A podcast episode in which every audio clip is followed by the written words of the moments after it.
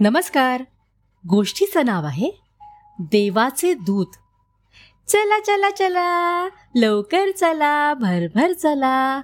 माझ्या पिल्लांनो आता तुम्ही बाहेर येऊ शकता आणि मुक्तपणे खेळू शकता मिंगी कुत्री आपल्या छोटूल्या पिल्लांना सांगत होती.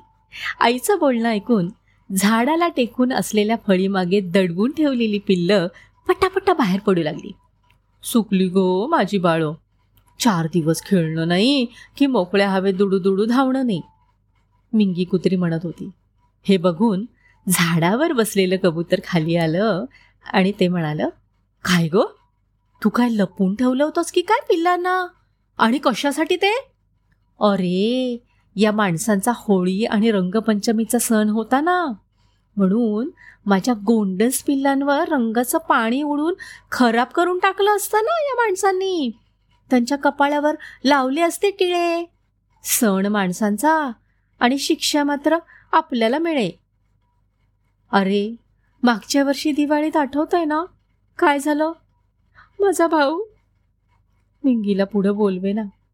कबुतराला सुद्धा माहीत होतं की मिंगीचा भाऊ मिकी.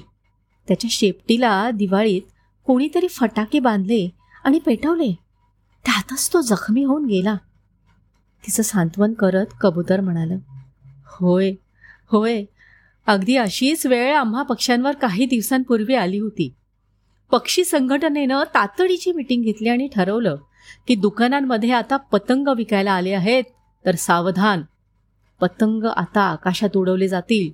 म्हणून सगळ्यांनी चांगला चार दिवसांचा अन्नसाठा करून ठेवा आणि आकाशी झेप घेण्याचा मोह आवरा. संक्रांतीचा सण आला होता ना तेव्हा माणसांचा?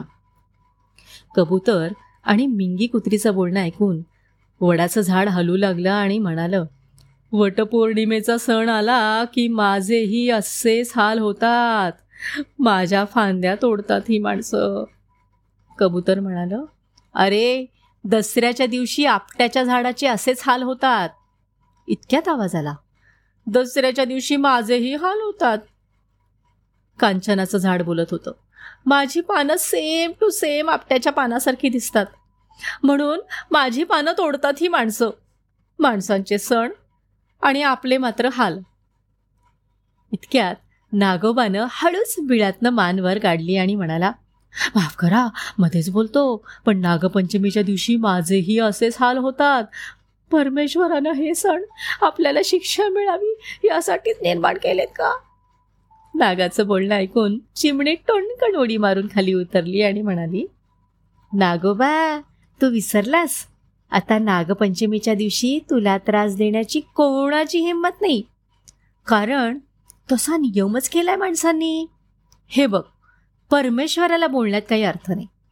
कारण माणसं सण साजरे करताना पक्ष्यांना प्राण्यांना निसर्गाला या सगळ्यांना होणारा जो त्रास आहे तो बघून परमेश्वराला सुद्धा दुःख होत असेल. आणि म्हणूनच त्यानंच पृथ्वीवर काही दूतच पाठवले आहेत. जे सण वार साजरे करताना सृष्टीचं प्राण्यांचं रक्षण व्हावं म्हणून जीव तोडून प्रयत्न करत असतात. दूत म्हणजे काय? कोणाला पाठवले देवानं? आणि ते पण आपल्या संरक्षणाकरता? सांगते सांगते. अरे बाबांना या माणसांमधलीच काही माणसं जणू देवाचे दूत आहेत. इंग्रजीत त्यांना ॲनिमल ॲक्टिव्हिस्ट म्हणतात.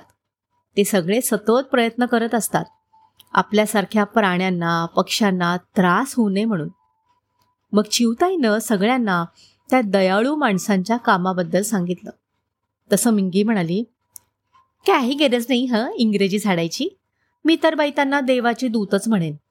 खरंय. आपल्या सुरक्षेसाठी झटणारे हे देवाचे दूतच आहेत जणू. असं म्हणत फुतकारत नागोबा बिळात निघून गेला. इतकुशी चिमुरडी तू. पण तुझ्या हुशारीला मान गये उस्ताद वडाचं झाड डोलत म्हणालं. हे सगळं बोलणं ऐकणारं एक झुरळ तुरु तुरु चालत पुढे येऊन म्हणालं. पण दिवाळी आली की पेस्ट कंट्रोल करून आम्हाला मारतात. त्याविरुद्ध आवाज उठवणारं तर मी कोणी पाहिलंच नाही माणसांमध्ये. झुरळाचं हे बोलणं ऐकून आता सगळ्यांना हसावं की रडावं तेच कळेना. पण दोस्तांनो तुम्हाला आवडेल का या निसर्गासाठी प्राण्या पक्ष्यांसाठी देवाचं दूध बनून ॲनिमल ॲक्टिव्हिस्ट बनून राहायला? धन्यवाद.